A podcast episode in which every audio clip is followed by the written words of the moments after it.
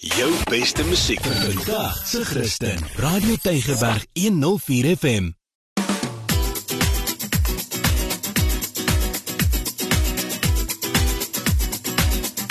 Boekrak op Radio Tygerberg 104 FM. Dis alweer tyd vir Boekrak en dis 'n baie hartlike goeie dag van my Ingrid Venter en my voorreg om vir jou te vertel van nuwe boeke wat beskikbaar is op die rak. So die eerste een wat ek vir jou van wil vertel is 'n boek van 'n splinternuwe ene van Ingrid Winterbag. Die titel daarvan is Voorouer Pelgrim Berg word uitgegee deur Iman en Resou. Man, hierdie is 'n interessante boek. Ehm um, dit is 'n uitdagende roman. Dis haar 13de een. En jy weet Ingrid Winterbag het al verskeie pryse gewen. Nou hierdie boek ehm um, is so half in 3 ehm um, uh kompartemente geskryf soos wat die titel ook nou aandui. En die samebindende uh, karakter hier is natuurlik nou Katarina Steenkamp. En ehm um, dit is nou hier in die 1980s is sy getroud met Konrad en daai huwelik maak dit nie en sy knoop 'n verhouding aan met Jakobus Jonker, 'n vriend van Konrad. Konrad Matans is hy in 'n verhouding met Simon. Hy's 'n kunskenner en dan is daar nog haar broer Daan wat in die prentjie is, maar dan besluit sy sy gaan op 'n online chat en dating site en daar ontmoet sy vreemde mense. is nogal interessant.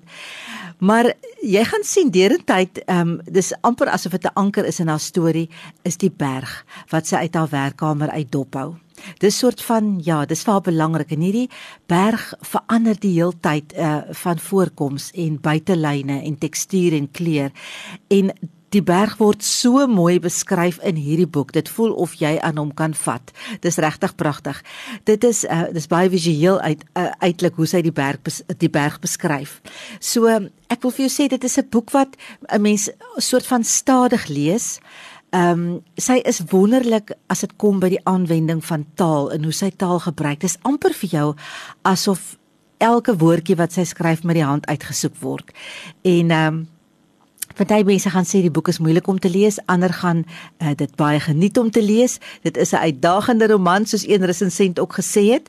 En uh, maar sy is nie verniet 'n pryswenner nie. Ingrid Winterbag, Voorouer Pelgrim Berg. Is die boek se naam uitgegee deur Himan en Resou. Die volgende boek is geskryf deur Bettina Weingart. Hy word uitgegee deur Lux Verbi en sy tema is onverskrokke vroue. Sy subtitel Uitdagings en oorwinnings van Bybelse tye tot vandag. Nou hierdie is nou vir jou 'n interessante boek. Ehm um, sy vra goed soos waar hoort vroue in die samelewing en word hulle rol as versorgers nog erken? En ehm um, waar hoort vroue in die kerk en in die politiek en in die sakewêreld en in sport en wetenskap en was dit altyd so of het dinge nou verander? Is dit nou anders? So sy is 'n uh, aktivis, sy's 'n regsgeleerde en sy ontleed hierdie kwessie in in 'n gesprek tussen die Bybel en Suid-Afrika se grondwet. Sy gebruik daai twee goed. En sy kyk ehm um, Ja, sy kyk spesifiek na, hulle praat van die tekste van verskrikking of in Engels staan dit bekend as text of terrors in die Bybel. En sy sê, "Hoe moet ons dit verstaan?" Ehm um, het vroue in Bybelse tye dinge anders beleef as ons vandag? En hoe staan dit met vandag se vroue as versorgers in die COVID-19 pandemie en as leiers in die kerk en as huiswerkers?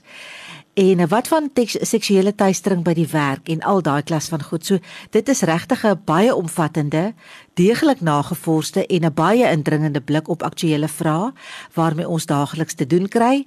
En eh, maar terselfdertyd vier dit vroue se moed en dit gaan jou nie net ehm um, laat dink nie. Ek dink dit gaan jou definitief sommer baie inspireer ook. So ja, sy sê dit is ehm um, dit is 'n gesprek tussen haar en jou wat hierdie boek lees.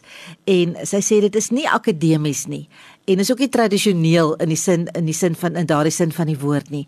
En sy sê sy hoop net dat sy mense kan bemoedig en sy wil die vraag antwoord, het die vrou se rol verander? Dis eintlik haar doel.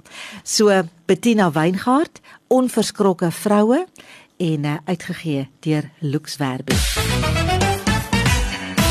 Jo, ek het 'n boek gekry van ehm um, Naledi, geskryf deur Susanna Pinaar. Die titel van die boek is Die die laaste noot met 'n vraagteken. En dit was regtig waar vir my 'n hartroerende storie. Dis 'n ware storie van ehm um, van Susanna Pinaar. Dis haar lewenservaring wat sy hier skryf. Sy is 'n musikant. Sy was 'n lewenslustige of is lewenslustig, suksesvol, ondernemend. Sy's vol waagmoed. Nou sit Paasfees en sy vertrek na die kunstefees toe daar in die Karoo. En daar in 'n spookagtig sê sy donker kerk begin die aanloop tot traumatiese gebeure wat haar lewe binne 24 uur totaal verander. Sy word in daai kort tydjie gestroop van alles wat vir haar kosbaar is.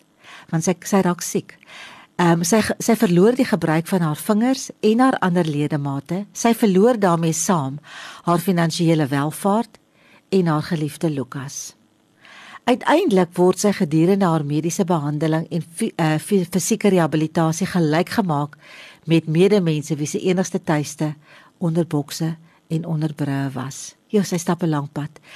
En nou ja, haar worsteling met haar verliese, haar soeke na identiteit lig die sluier oor invloede in haar verlede, hoe dit haar lank lank gelede op 'n plattelandse dorpie gevorm het.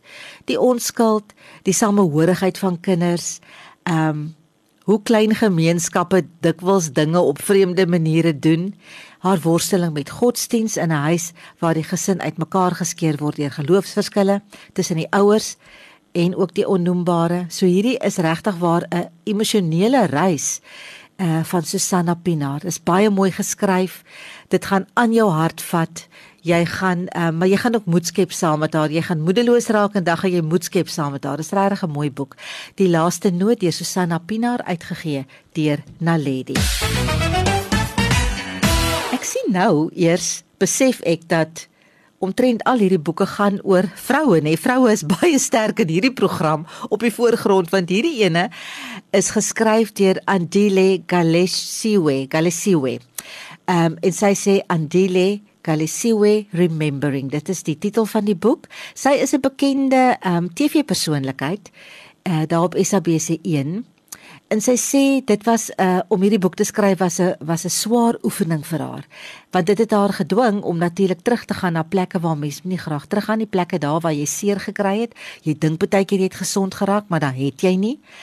Nou um ja, sy's baie geliefd in Suid-Afrika.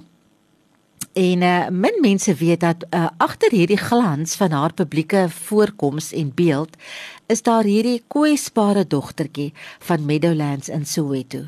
Sy het natuurlik groot geword in 'n on, onstuimige tyd in Suid-Afrika, maar ook binne haar familie.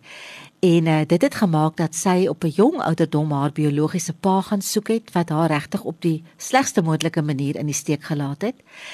En as 11-jarige dogtertjie moes sy groot word, nê? Nee, Sy's uh, koshuis toe gestuur in Mpumalanga. Sy het seksuele um, geweld beleef. Sy het haar onttrek in musiek hier in die laat 1990s. Toe uh, het sy die mus, die musiekindustrie uh, regtig waar jy weet getref met haar eerste uh, album Abuti Yo, was baie bekend. So in hierdie boek leer jy van Andile se se krag as persoon. Sy's baie keer snaaks, ehm um, maar dis ook ernstig. Dit raak ook aan ernstige kwessies soos verkrachting, patriargie. Ehm uh, maar dit ver, dit vertel ook van 'n vrou wat ehm uh, vol van staal het, nê, nee, wat musiek in haar hart het en wat wat vasberade is om lewe voluit ehm um, te vier. Dis haar storie en dit is 'n stukkie inspirasie hierdie. Andile Galesiwe Remembering, dit word uitgegee deur ehm um, Tafelberg en is 'n mooi storie om te lees. So, dit is ons boeke vir vandag. Ek dink ek wil hierdie boek van Bettina Weingart weggee vir 'n vrou wat wil gaan lees en lekker gemotiveer wil word. Onverskrokke vroue, uitdagings en oorwinnings van Bybelse tye tot vandag, geskryf deur Bettina met 2 T's Weingart, uitgegee deur Lux Verbi. So as jy nou vir ons laat weet wie is die wenner van ag wie is die skrywer, jammer, van Onverskrokke vroue, dan is jy dalk die wenner van hierdie lekker motiverende boek en 'n boek wat jou bietjie laat dink en dan kan jy kom haal hier by die radiostasie. So dis my geselsie by die boekrak vir vandag. So van my Ingrid tot 'n volgende keer as ons weer lekker saam kuier rondom die boekrak, sê ek dan eers totsiens.